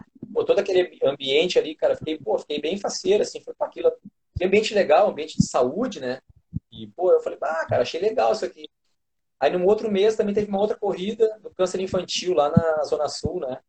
Lá no Barra, acho que foi. E aí, de novo, né? Tinha caminhada, né? Meu, minha mãe foi, meus, meu, meu pai, minha irmã, uh, minha esposa, meus filhos, todo mundo foi, né? E eu falei, ah, vou correr os 5 km de novo. E era, era beneficente também, né? Tu ajudava as crianças com câncer. Eu falei, pô, que legal, cara, vou participar. E, pô, na hora do Guaíba, bonito, né? Passar pelo Iberê Camargo ali, porra, bem, bem bonito o lugar. Dia de sol, assim, né? Em outubro. Eu falei, pô, que legal, cara. Daí, nas corridas, eles, eles têm as premiações também. Os, claro, claro, os caras muito rápido lá, né? Os, os primeiros do geral mas tem também por faixa etária. Ah, quem, nas, os, quem tem 40 a 44 anos, né, 30 e poucos, aí tem as faixas etárias de, de, de 4 em 4, 5 em 5 anos. Depende da corrida. E aí eu falei, vamos assistir para ver quem é esse pessoal aqui da minha categoria que ganha, né? Ver como é que eles são, se eles são fortes, eles são magrinhos e tal. Aí chamaram lá, categoria 40 a 44 anos, né? Aí eu falei, ah, vamos lá, é minha categoria, vamos ver quem é, como é que são as pessoas lá e tal. E aí Aí chamaram, ah, terceiro lugar, deram o nome do cara lá. Aí segundo lugar trancou assim, o cara chamou o nome, mas trancou assim. Falei, o, cara, o cara falou André, né? Mas bem capaz, né? Tá louco? Aí o cara, ah, vou repetir assim, ó, segundo lugar, André de Andrade Vieira. Falei, pô, sou eu, cara. Aí, pô, tava minha mãe, meu pai, minha esposa, meus filhos, tudo ali. Ah, foi uma gritaria só, né, cara? Pô, aí, aí fui com meu filho no, no pódio ali, pô, uma medalha, um troféuzinho. Eu falei, pô, cálculo ali, cara, tem uma competiçãozinha, mas é. O, a, o desafio é meu, né? E tal, pra ir melhorando e tal. Pô, aí eu, pô, me encantou, cara. Aí, isso foi lá em 2017. Aí eu corria só 5 km, só 5 km e tal. Era uma corridinha ali, meia hora, 20 minutos, eu tava, tinha terminado. Aí um amigo meu que conhecia um gremistão também, hoje até ele é conselheiro do clube, o Jefferson, Jefferson Matos, amigão meu ficou. E nós tínhamos um grupo de corrida, mas nós nunca tínhamos visto, assim, era um grupo pelo WhatsApp ali, pelos meus amigos da, do Café Três Corações, né, do Marcelo Fogaça. E aí ele falou, pô, até tô vendo ali no grupo ali que tu tem postado, que tu quer fazer 5 km a menos de 20 minutos e tal, tá treinando e tal. Pô, pois é, não, velho. encontrei numa corrida isso, né? Ele não é, como é que tá fazendo? Ah, cara, eu largo correndo a mil, cara, até estourar o coração, eu largo, depois eu vejo, depois eu vou cansando e vou diminuindo. Não, André, tu tá louco, cara, tu tem que largar bem próximo ao, ao, ao, ao pace, pace que eu falo é o ritmo da corrida, né? O ritmo que tu quer fazer por minuto. Por exemplo, eu corro um quilômetro a quatro, a quatro minutos por quilômetro. Né? Então, para chegar, eu tenho que correr um pouquinho menos de quatro minutos. Só que eu estava correndo a 13h30, né? Era muito forte, não ia conseguir aguentar. Não, cara, larga mais próximo a 4 e no final tu acelera. Pô, daí, ah, será que não é? Pode confiar. Aí fiz, cara, e deu certo. Aí, eu, aí fiz, né, os, os 20, 20, fiz em 19,49 os 5 km. Né? Chamo de sub-20, é o do, do, do 5, 5K. Aí, pô, daí fiquei amigo, bem, bem amigo dele, agradeci e tal, papapá. Aí ele assim, André, tem um, um convite para te fazer. Qual, cara? Vamos correr a maratona de Porto Alegre? Tá louco? Maratona, cara? Só corro 5 km. E a pau e corda, cara. Dele, não, cara, eu te dou todo o treinamento, tem um cara dedicado, tem um não sei o que, papapá. Não, cara, tu tá maluco, cara. Como é que eu não consegui nem, nem organizar para isso? Não, eu te ajudo e tá, tá, tá. Ah, daí, né, eu, pô, a vida inteira a minha vida inteira foi desafio, né? Competição e tal. Aí, maluco, assim, falar, ah, cara, vou encarar então. A gente tinha seis meses para treinar, né? Aí, cara, em seis meses eu consigo. O André, tu consegue e tal, pá. Aí fui, cara. Pô, aí, aí planilha, né, de, de corrida ali é. Ah, vai aumentando as quilometragens, seis, sete, oito. Pá, primeira vez que eu corri 10 quilômetros, pá, é um absurdo, né? E aí 12, ah, primeiro dia que tu vai correr uma hora e meia sem parar só corria 20 minutos, cara. Então, cara, é, é, é, é, muito, é muito maluco, assim, né, cara? E ao mesmo tempo, cara, é uma terapia, porque, cara, saía para correr assim, estressado, trabalho, um monte de coisa. Corria uma hora, voltava leve, cara. Eu resolvi os problemas correndo. E, pô, então, e, e esses desafios me ajudaram na minha vida profissional, né, cara? Pô, sabia que, cara, a corrida me ajudou muito nisso. Daí, que nem eu falo, cara, agora virou um vício, né, a corrida. Então, que nem a gente conversei muita, muitas vezes ali com o Girino sobre isso, né? André, tu tá maluco, correr 42, cara. Eu falei, cara, eu não comecei do nada, né? a gente vai começando aos pouquinhos, vai pegando gosto. Quando vê, tu e tem que respeitar o teu limite, cara. Consegue correr a 5 por quilômetro, vai correr a 5, não vai correr a 4. Consegue a 6, vai correr a 6. Respeita o teu, os teus limites. Isso é o legal. E quando depois que tu corre, eu corri em junho do ano passado, né, a maratona. Cara, aí é, é, pô, é, um, é, um, turbilhão de emoções, né, cara? É muito legal. É 10 mil pessoas correndo, todo mundo junto, cada um se respeitando, cada um dando força pro outro. Aí tem um cara bem velhinho correndo, tem um mais novo. Cara, todo mundo se ajudando, cara. É uma atmosfera muito legal da, da corrida de rua, né, cara? Então, me apaixonei, cara. E a minha esposa tá correndo comigo agora também, né? Então, pô, a família toda envolvida, muitos amigos correndo também. A gente, é um ambiente muito legal, assim. Então, eu acabo e motivo disso, né, que eu, minha planilha tem muita quilometragem por semana, eu acabo não, não jogando mais, né, cara? Então, eu até devo, devo eu participo de vários grupos de, de futebol aí, não, não vou em nenhum, né, cara? Meus amigos ficam bravos comigo. Mas do, de vocês aí, né, desses jogos do final do ano, eu sempre, eu sempre participo, eu acho que é muito bacana, né? Tá, tá na, um evento tão legal, assim, pessoas tão legais. Esse último ano foi muito legal também. Saíram jogos bem bons ali e tal. Bah, cara, pô, tem o grupo do Rodrigo Mendes lá, o Cassiano, pô, os guris jogam ali nas quadras, vocês, vocês conhecem ali, nas quintas, parece, cara, nunca fui. Vai o vai os guris tudo, Rodrigo Grau, não vou. Tem meus amigos da categoria de base do Grêmio, Leandro Brandão lá, pô, aí vai, vai o Danley, vai os guris tudo, cara, também não vou. Bah, uh, e fora os jogos esporádicos, assim, bah, vamos jogar uma bolinha, vamos jogar não sei o que, cara, eu não vou, meu. Não tenho, não consigo. E, e porque futebol, cara, tu vai lá, não, não, corrida, meu treino é uma hora, por exemplo, de corrida. Eu saio de casa, aqueço aqui, corro uma hora e volto para casa. Futebol não, tu tem que chegar no local, trocar de roupa, jogar, tomar banho, sair, entendeu? A logística é mais complicada também. Em casa, eu chego em casa, troco de roupa e vou, vou correr na rua. Entendeu? Aí já vou, volto, terminou meu treino. É mais prático também. Então, a... E, e, e, futebol, às vezes tu vai, o cara não vai, não vai o goleiro, pô, aí tem que jogar no gol, aí não vai não sei o quê. Aí os caras não vão atrasa, quase sempre atrasa. A gente jogar no Sesc ali, pô, é maravilhoso, é um tapetão ali. Ah, os caras demoram, o adversário não veio, tá faltando dois, tem que esperar os caras chegar. Então, um evento que na corrida eu demoro uma hora, uma hora e meia para fazer meu treino, futebol vai demorar umas três horas, né? Então, pô, aí final de semana a família te cobra também, né? Trabalha a semana inteira e no final de semana tu ainda vai, vai ficar toda a tarde do sábado jogando, aí a coisa complica, né? Então, a, na realidade, a, a corrida, até a, a, minha esposa prefere mais, né? Porque mais tempo que a gente fica junto também, né? Uh, tu, como é que tu avalia eh, depois, por exemplo, tu, tu fica no Grêmio mais um tempo, tu sai, tu vai para Europa, tu passa no Brasil, tu joga no Paysandu, joga no Fortaleza, joga na Chape, tu tem mais uma passagem fora do Brasil. Uh, como é que tu avalia a tua carreira depois que tu sai do Grêmio? Cara, uh, eu, eu, assim, na, na eu, tudo é experiência, cara. Tudo para mim, para mim foi super legal, assim, cara. Eu, pô, eu adorei, assim, tal. Aí os caras falam assim, ah, deve ter jogado aqui, podia ter jogado lá. Cara, eu, eu comecei, tive uma maior sorte do mundo ter caído no, no, no clube, no, no elenco mais vencedor da história do clube, cara. Então tá na história do Grêmio ali, então. Cara, então, assim, a gente não, não reclama de nada, cara, tudo experiência. Pô, joguei, joguei na Suíça, no Lugano, lá onde o Mauro Galvão era ídolo, era um mito lá. Cara, sensacional, cara. Primeiro mundo. Por mim, por mim, eu ficava lá o resto da vida, né? Mas como era empréstimo, voltei. Peguei uma fase do Grêmio que a diretoria tava problema financeiro. Uh, uh, nós tínhamos sido campeões lá na, na, Suíça e o Grêmio pediu um valor exorbitante que não tinham como pagar, tive que voltar. Aí, na época, o treinador do profissional do Grêmio, não vou citar o nome também, não me interessa, isso aí, futebol. Uh, não, não quis que eu me aproveitar. Aí comecei a na época não tinha empresário, é, é tudo nas coisas que foram acontecendo. Tive que recomeçar de novo. Aí disputei a Série B pelo Paysandu, joguei pelo, também no Série A pelo Gama de Brasília.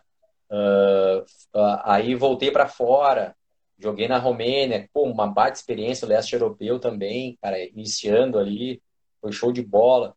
Joguei também na Moldávia, que é do ladinho da Romênia ali. Então abri muitos caminhos para brasileiros que foram depois de mim lá através desse mesmo empresário. E, pô, aprendi a fazer, falar várias línguas.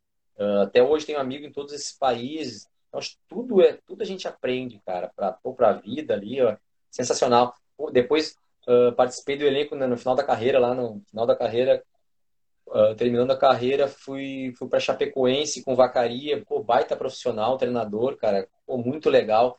Montamos o elenco, né, a base, a própria diretoria, né, que depois foram campeões de tudo lá, é, vieram para a Série A do Brasileiro. Então eu plantei uma sementinha lá, depois anos depois fui lá, um cara que era meu amigo, né, que tinha uma loja de esportes, depois o cara virou presidente da Chapecoense, pô, ficou meu amigão. Então assim, ó, tudo tudo é válido, tudo foi muito legal. E, e, sempre deixei amigos em todos os lugares que eu fui, né, cara? Sempre fui muito profissional. Então é, é isso que eu acho que vale no futebol. Né? Não, pô, é óbvio, né, que ganhar títulos é, é importantíssimo, né? Que nem, pô, graças a Deus, tipo, no Grêmio, nós ganhamos tudo que foi possível, né? E, mas não é só isso, né? E futebol é uma parte da tua vida, né? Não vai viver a vida inteira, né? Uh, jogando futebol, o teu corpo não permite isso. E, e eu só tenho a agradecer ao futebol, cara. Pô, só tentar estar tá na história do Grêmio, né, cara? Clube do coração, clube da família. Não tem preço. Tu vai lá e olha tua, tua, tua, tua foto lá, nem isso ninguém apaga, né, cara? Independentemente, ah, uns ganharam mais dinheiro, outros ganharam menos. Mas a vida tu joga, a vida não é só aquela época ali, depois tu tem que seguir. Eu, eu, eu trabalho hoje, tem minha vida, né, cara? É, não, não fiquei milionário no futebol, mas não, não tenho que reclamar também do futebol, né? Então, é isso aí que vale, cara. Eu pô, só tenho só coisas boas no futebol. Depois do futebol eu não quis permanecer, né, no, no futebol. Isso que eu ia te perguntar até, não chegou a receber proposta, ou nunca teve essa vontade de seguir carreira no, no futebol como treinador ou dirigente? Eu nunca tive vontade, cara. Eu, assim, ó, pela, eu vivi desde 8, 8 anos de idade, né? Até os 33 para 34 no futebol. E, pô, aí tu não tem final de semana, aí tu não tem família, tem que deixar o teu, né? Aí, pô, aí muito eu parei por causa disso. Não vinha mais, não tinha mais um retorno tão alto financeiramente, já tinha aberto o restaurante, né? Já estava canalizando, né, para outra outro lado já na carreira. E eu falei, pô, olha, eu acho que está na hora, né, de, de mudar o rumo, né? Vamos, vamos, vamos partir para outra, né? E, e, sempre falei, cara, sempre desde lá quando eu fui para a Suíça em 97, eu falei, cara, depois que eu parar de jogar, eu não pretendo manter nada no futebol, né? Uh, o que eu trabalharia hoje em futebol, cara, é categorias de base, assim, área de gestão, área de pensamento de futebol, né?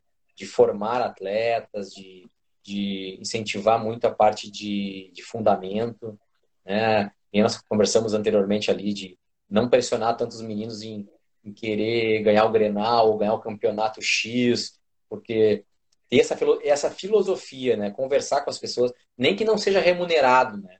Ser um consultor, assim, conversar sobre futebol. Isso eu gosto, né? Mas, cara, porque assim, o meio, o meio do futebol é muito, muito difícil, né? Eu gosto de estar com a minha família, sou um cara super família, gosto de viajar com a minha família. Uh, final de semana tu não vai ter. O, o, treinador tem muito mais pressão, muito mais atividade do que o jogador. Eu jogava, acabava o treino, ia para minha casa, né? Ou ia para o hotel, ou ia descansar. Ah, o treinador tem que dar satisfação para a imprensa, tem que dar satisfação para o jogador que está insatisfeito, tem que dar, tem que dar satisfação para a diretoria, tem que falar com o médico. Pô, então, cara, é, é absurdo assim, a, a, a, gama de coisas que tem que fazer, né? Então, aí eu vou continuar sem, sem ver minha família, vou continuar sem estar com o convívio deles. Cara, é, para eu, para mim não serve, né, cara? Eu respeito todos meus colegas, meus amigos aí que estão na carreira, estão, pô, muitos aí muito bem, né, cara? E tem muito sucesso aí no, no futebol. Mas eu, cara, eu sou feliz, cara, com a, com a vida que eu levo, assim. E não pretendo, assim, mas que nem eu te falei, uma consultoria, ou, pô, sem, sem, né? Ir no Grêmio lá conversar com o pessoal lá da base, pô, dar palestra para os meninos, isso aí faria, cara, o maior prazer, assim. Que nem conversar contigo aí sobre futebol, pô, isso aí dá um, vai dar prazer, assim, conversar. Eu gosto, é uma coisa que eu vi a vida inteira, né, cara? E, e, e, é sempre importante, assim, a gente, a gente frisar nisso, cara. Hoje o futebol é muito muito dinheiro, né, cara? Eu digo do, do, do top, né? Ali 0,1%. É, o, futebol de verdade, né? A gente sabe que pô, só sofre, né? Os, os caras trabalham três meses e ficam meio ano parado, ou mais. É, mas o, a nata do futebol ali, que são a minoria ali, cara, é, cada vez mais é, é os, as cifras são astronômicas. Então, o menino com 10 anos tem empresário, cara. Eu fui assistir a Iber Cup ali, a final do Sub-11, meu, é, era Grêmio e Palmeiras, cara, é absurdo. Os empresários ali, os pais xingando o treinador, que o treinador tirou o menino. Cara, é muita pressão ali, cara.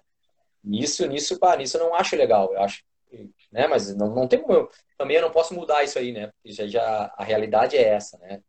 Gera milhões porque tem patrocinadores, tem né, uma infinidade de coisas. Então, desde muito novo, o menino já é remunerado. E a grande, o, grande, o grande problema é tu conseguir motivar essa criança, esse adolescente, a chegar ao profissional, continuar com a mesma motivação, porque ele, ele já, as, muitas vezes, a independência financeira dele vem antes de, de estar no profissional, né? Ele chega ali com, tá no junior, já tem sua casa, já tem seu carro, né? já, já ganha não sei quanto por mês. Então, é, é uns valores, né, que na nossa época, para te ter alguma coisa, tinha que chegar no profissional. Se chegasse, não chegasse no profissional, tu, né, não ia, não ia ter nada, né, cara? É ter que começar do zero ali em outra profissão. Então, eu acho que hoje, né, hoje é uma, uma, uma grande dificuldade, já falando nisso, né, como as cifras são astronômicas para esses pequenos clubes, esses poucos clubes, a, a concorrência é mais absurda ainda. Porque antigamente a, competi a competição era para chegar ao profissional, né, para ser profissional do Grêmio, chegar nos juniores do Grêmio. Hoje, cara, hoje é porque as cifras são absurdas, né, cara? Então, tem muito mais gente, né, muito mais menino querendo chegar e, e tem mais isso do, com famílias menos estruturadas ou por próprio empresário não dar um suporte adequado às famílias, o menino já chega com, com a pressão toda, né, cara, de com 10 anos de ser o arrimo da família, de, de, de vai ser a solução para a família se não for. Pô, então eu acho absurdo isso aí. André, a gente já está a uma hora e vinte conversando. E antes de eu encerrar o nosso papo, eu queria fazer um bate-bola contigo, pode ser? Pode. Pode ser. Qual o teu ídolo no futebol? Ídolo no futebol, cara? Bom, o meu cara. Eu, eu, quando comecei no Grêmio em 82, cara, eu, eu entrei na escolinha, o meu ídolo era o Tarciso, cara. Eu adorava eu assistir jogos do Grêmio, cara. Meu ídolo era o Tarciso. Tarciso e Mazarop, eu torcia muito com eles, assim. Cara, eu não tenho, assim, ídolo, assim, de... Diria, vou, vou botar no Tarciso, então. O melhor momento da tua carreira? Ah, 95 no Grêmio. E o pior momento da tua carreira? Pior momento, cara, foi em... lá na Romênia, cara. Eu tive problema de visto de trabalho, cara. E eu eu tinha que sair do país, eu entrei com visto errado, o empresário errou lá. Eu tinha que sair do país praticamente todos os meses para conseguir um novo visto. E aí eu tinha que ir para a Hungria e voltar de trem, umas 10 horas de trem. E teve um dia que eu fui e o cara não queria me dar visto para voltar. Não tinha mais visto para voltar para o país. Minha mulher estava lá com minha, minha filha, tinha um ano e pouquinho. Pá, pensa num pavor que eu passei lá o teu gol mais marcante? Tu não fez muitos gols na carreira, mas o que mais te marcou? Cara, foi, foi na Suíça, né? Lugano e Locarno era o clássico, né? Da, da região italiana, né? Da Suíça. E foi o, ganhamos 4 a 3 eu fiz o quarto gol, foi o gol que classificou o time para as finais do, do, campeonato nacional. Uh, um título que tu queria ter conquistado e não conseguiu?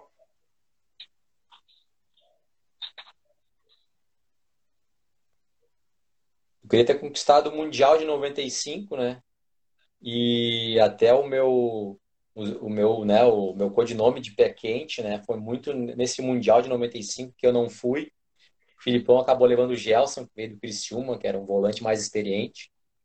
E muitos falam, né, e até o Cacalo fala muitas vezes que me encontro, o próprio Fábio Koff falava de eu não ter ido em 95 foi um dos motivos que o Grêmio não ganhou o título, né? Ficou esse folclore aí também porque logo em seguida, em fevereiro de 96, teve a Recopa, e eu entrei no voo, eu fui um dos primeiros a entrar no voo, e, e o Fábio Koff falou, agora nós vamos ganhar, porque tem pé quente, com aquela voz rouca dele, né? Fomos lá e ganhamos de 4 a 1 do Independiente, pô, aí sim, aí pegou mesmo, né, a fama do pé quente, e, e aí muitos ainda até hoje falam, né, que em 95 de eu não ter ido a Tóquio, foi um motivo que um dos motivos que ele pode ter perdido o título. Até isso é válido, é uma brincadeira muito legal. O melhor jogador que tu jogou junto? Eu joguei junto. Cara, o melhor jogador que eu joguei junto. Eu joguei com vários excelentes jogadores, né, cara? Eu, eu vou puxar, eu vou puxar pro, pro nosso nosso Grêmio, cara. O jogador, não, eu não sei se ele é o melhor jogador tecnicamente, né, que eu joguei, mas que poucas pessoas elevam tanto o nome dele que eu já falei para ele várias vezes. Ele é o cara que mais elevou o nome do Grêmio a nível mundial, jogou nos maiores clubes do mundo. Esse jogador chama-se Emerson. Saiu do Grêmio, foi para a Alemanha, jogou no Milan, jogou na Juventus, jogou na Roma e sempre foi ídolo em todos os times. Fábio Capello falou que ele é o melhor segundo volante do mundo, então, pô, para mim é o Emerson. Ô, Girino, o... a história do sonho do Filipão, o André contou já. Uh, qual foi o. Com quem tu gostaria de ter jogado? Um jogador que seja que jogou na época que tu jogava ou não, mas um cara que queria ter jogado junto. Ah, eu queria ter jogado junto com o Rivaldo, cara. Pô, eu joguei sempre contra ele, cara. Pô, o cara que mais difícil que eu já marquei. É, a, ia ser a próxima pergunta. Qual o cara mais difícil que tu já marcou? Bah, é Edmundo e Rivaldo, cara. Mas o Rivaldo, eu, eu acho que eu nunca tirei uma bola dele no jogo, cara. O cara, pô, era muito técnico e, e um baita atleta também. Nunca falava nada durante o jogo, não fazia tumulto, só preocupado em jogar futebol. O mais difícil foi o Rivaldo. Se tu não tivesse sido jogador de futebol, o que, que tu seria? Ah, é, é a carreira que eu levo hoje, cara. Eu, eu, eu sempre que gostei de estudar, né, cara? Eu tô formado agora, formei ano passado em administração de empresas. Eu sempre falei, né? Durante sempre quando eu quando eu tinha oportunidade, que quando eu parasse de jogar eu seria administrador de empresas. É, é a carreira que eu levo hoje, sou feliz. É, eu acho que é isso aí. Uh, qual o jogo da tua vida? Jogo tua melhor atuação, o jogo que te marcou tua carreira. Bar, foram esses jogos na Libertadores, cara. Eu, eu acho que o jogo mais mais emblemático para mim foi esse jogo na, na, altitude, né? Lá em Conto Nacional de Quito, nós ganhamos 2 a 1 Eu joguei 90 minutos. E por nós ter vindo, nós estávamos vindo de uma derrota para o Palmeiras e um empate contra o Emelec. Então nós tínhamos só um ponto no campeonato, era a terceira rodada. Jogávamos fora de casa. E toda essa desconfiança, até de, por minha parte, né, de estar novo no elenco ali e tal, ter tido uma oportunidade, ter ido muito bem. E, pô, e a gente chega no vestiário, o presidente do clube te chama e te elogia ali. Então, para mim, pô, você foi, foi marcante, né? Até hoje eu não esqueço. O melhor treinador que tu teve? O Luiz Felipe Scolari. E o pior, o que mais pegou no teu pé? Pior treinador, cara. Ah, eu tive um treinador muito complicado na Romênia lá, cara. Que nem era o treinador, era o auxiliar técnico, assim, cara. Era meio. Fazia meio. Bullying, assim, ser brasileiro, alguma aquela fama do brasileiro ser. tem que ser mais que os outros, então tu chega com um brasileiro, tu tem que resolver. E eu sempre nunca fui um, eu nunca fui um, um jogador de, de firula, né? De, de, de plástica, jogo, sempre fui volante, né, cara? Por isso, até quando eu joguei na Suíça, eles me chamavam de Piccolo Dunga, né? Pequeno Dunga, porque era tipo, me compararam, eu cheguei lá no primeiro jogo já, peguei a moral monstra já, porque eu jogava porque nem o europeu, né? Um jogo de, de virilidade, marcação, força, de passe. E na Romênia eles queriam que eu fosse o, salvador da pátria, né, e tal, né? Eu tive alguns problemas com esse, com esse auxiliar técnico. Mas é nada, demais. Qual foi o jogador mais resenha que tu conheceu? Mais resenha? Pô, Ailton, cara. O Ailton fez o gol do, de 96. Pô, o Ailton é uma figuraça, cara. Figuraça, figuraça. Tem muita história, muita história. Alegra qualquer ambiente, cara. O cara é muito gente boa, me ajudou muito também em 96 ali. Cara, sensacional aí. E qual o título mais importante da tua carreira? Ah, Libertadores de 95, né? Esse foi o título mais importante, assim. É... Pô, aí tu, tu, chegar, no, chegar no aeroporto, tá aquela multidão te esperando ali. Aí tu cai a ficha, né, cara? Tá entrando na história de um mega de um clube, né? Clube mundial, que é o Grêmio. E esse título aí de ter participado, né, ativamente em vários jogos ali da Libertadores também, né? Se sente assim, um pouco mais importante, assim, dentro do clube também. André, eu gostaria de mais uma vez te agradecer por ter topado participar desse papo. Tu sabe o quão fã eu sou de ti. Tanto é que tem até um quadro aqui, ó, que eu fiz que tatua ali na foto do jogo da Pelada Solidária. Boa. Foi desse ano passado, né? Show de bola. E, cara, muito obrigado mesmo por ter topado. Espero que você tenha curtido bater esse papo comigo e com os torcedores do Grêmio. Pô, prazerzaço, cara. Eu que agradeço aí. Obrigado, Guilherme. Te desejo toda sorte, sucesso na tua carreira aí, cara. Uma pessoa do bem, velho. Sucesso. Tem um cara muito ligado ao esporte aí em Alvorada, que eu sei, cara. Batalhador aí para divulgar o, o esporte, né? O de Alvorada, que a gente sabe que é tão difícil, né, cara? É que nem a gente falou antes, para os grandes clubes é, né, as cifras são astronômicas, televisão e tal. Mas para os clubes pequenos, em futsal, aí, futebol 7, né, para conseguir uma verba é bem complicado e vivemos agora nesse momento também que as empresas vão segurar ao máximo, né? Então as verbas para esporte, cara, vai ser bem restrito mesmo, né, cara? Então a gente vai a gente vai viver um, momento de muitos muitos desafios, né? vocês aí também te sabem que vão, vão sofrer também por isso. E a gente espera aí, né, cara, que em 2020 a gente, o restante do ano, metade do ano que falta, a gente sofra menos, o menos possível. Né? Agora tivemos mais umas restrições agora na Grande Porto Alegre, né, que vão afetar todos nós.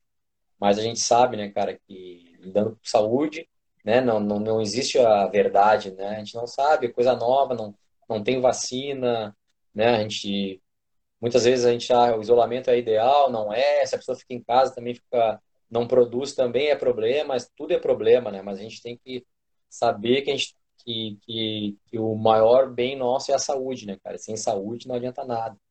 Uh, eu, como, como, como empresário, quero abrir porque eu, eu, preciso pagar meus funcionários, eu preciso me sustentar, mas também a gente, a gente vê o lado também da, da, da, da, saúde das pessoas, né? Do deslocamento, meus funcionários vão ter que deslocar de ônibus também, estão sujeitos ao vírus também.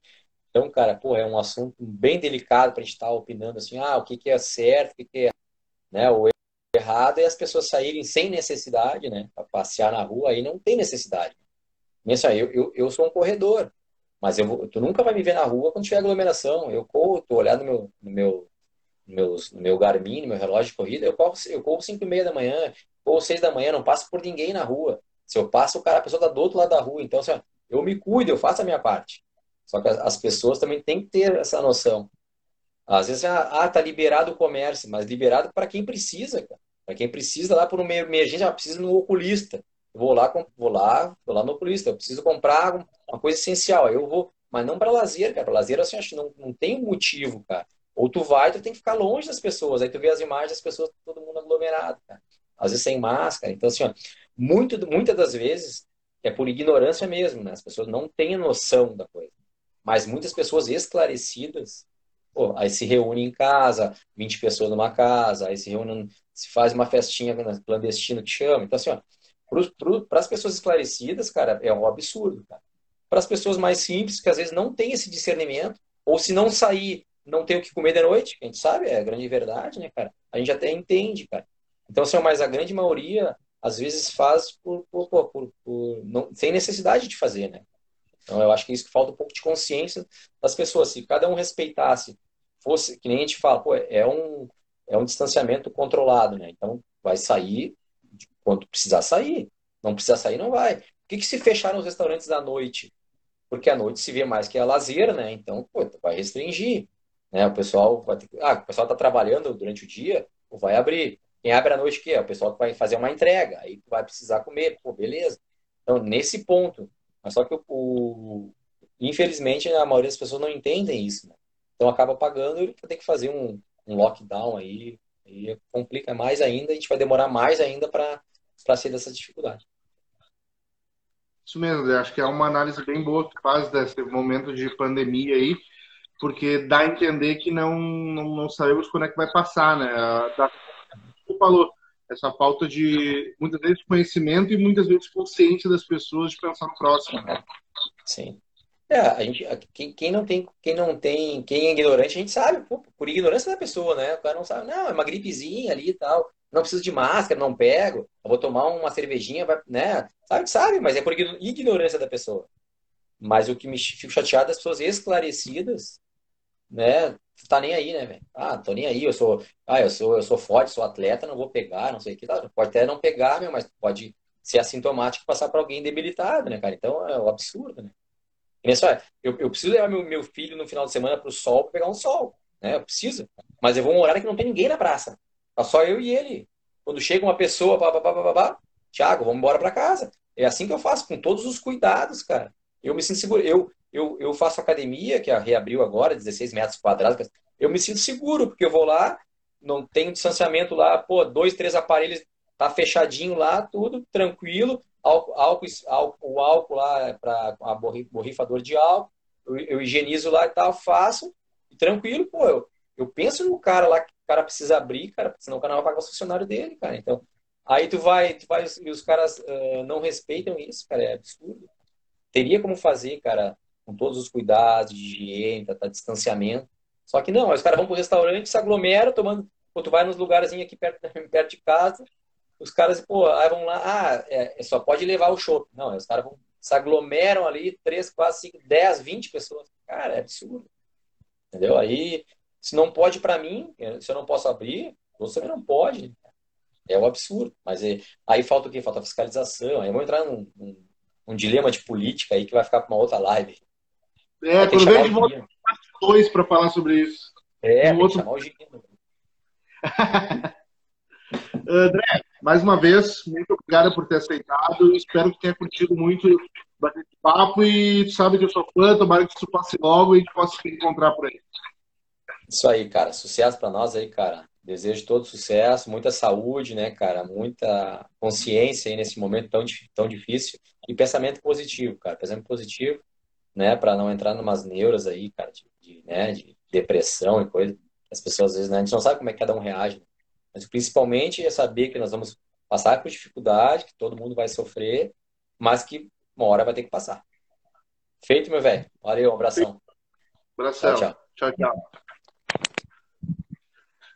Galera, espero que tenham gostado da resenha, espero que tenham se divertido. Quem veio pelo Instagram do André, me segue no Instagram, porque vão ter outras lives com outros jogadores. Já tiveram 16 lives, estão todas no GTV, estão todas no canal do YouTube. Então já fica por aqui, acompanha. Quarta-feira tem o Aloysio, zagueiro do Inter. E a gente se encontra em breve. Até mais. Tchau, tchau.